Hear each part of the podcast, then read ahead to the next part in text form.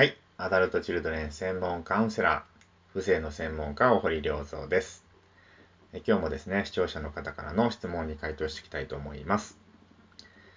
えー、父親から愛されなかったあなたへを大切に読んでいます。これ私の本ですね。のピンクの本の方です。え、66ページの性癖の問題が気になっています。大堀先生のカウンセリングでは、性的被害について取り扱っておられますか？セクハラなどの悩みがあるときも男性のカウンセラーに話していいものなのかなと戸惑ってしまいます。セクシャリティに関することで良いカウンセラーの選び方があれば教えてください。ということですね。はい。えー、まあ、性的被害に遭われた方もね、もちろんクライアントの中にはね、えー、いますよ。えー、ただね、それほど多くはないかなと思います。え男性にね、まあ、お父さんにね、性的被害、特にね、遭ってた方というのは、まあ、男性はま攻撃するというふうなね、刷り込みがありますから、男性イコール攻撃される、えー、否定されるとかね、えー、侵入されるとか、まあ、そういう恐怖感がすっごいあるんですね。まあ、男性不信な状態、男性恐怖症になってる人が結構いらっしゃいますね。えー、まあ、そんな中で、え私がね、ま、カウンセリングの中でね、よくやるのは、イメージの中でね、私がまあその親戚の、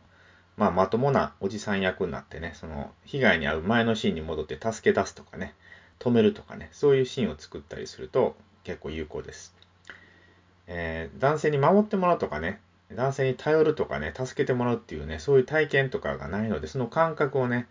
え、養っていくと、本当に男性との感覚がね、関係が良くなっていくんですね。まあ、ただね、性的なお話っていうのは基本的にお父さんに相談するような話じゃないじゃないですか。普通的、普通に考えたらね。えー、ですから、まあ、性的被害についてのトラウマとかをもうメインに改善したいっていうのであれば、まあ、男性はね、やっぱりこう、かなりハードル高いと思うので、怖いしね、信用できないし、もう無理ですってななってしまう人多いと思うので、まあ、そういう場合はね、まずは、まあ、母性的なね、すごいお母さん的なね、女性の優しいカウンセラーさんの方が、いいんじゃないかなと思います。まあ同じね、同性なので分かり合える部分とかもあると思いますしね。でそちらでまずはね、ある程度癒して、えー、行った後にですね、やっぱり男性との関係を根本改善したいから、お父さんとの問題に取り組もうと、まあ、そういう覚悟をね、えー、決めた方は私のカウンセリングがとても有効なんじゃないかなと思います。はい、ということで、えー、今日の質問への回答でした。え来週はこういう質問です。え200%は他人の責任まで負うタイプと本に書いてありましたが、不正から来る他人の責任を取るのと200%の他人の責任を取るのとではどう違うのでしょうか？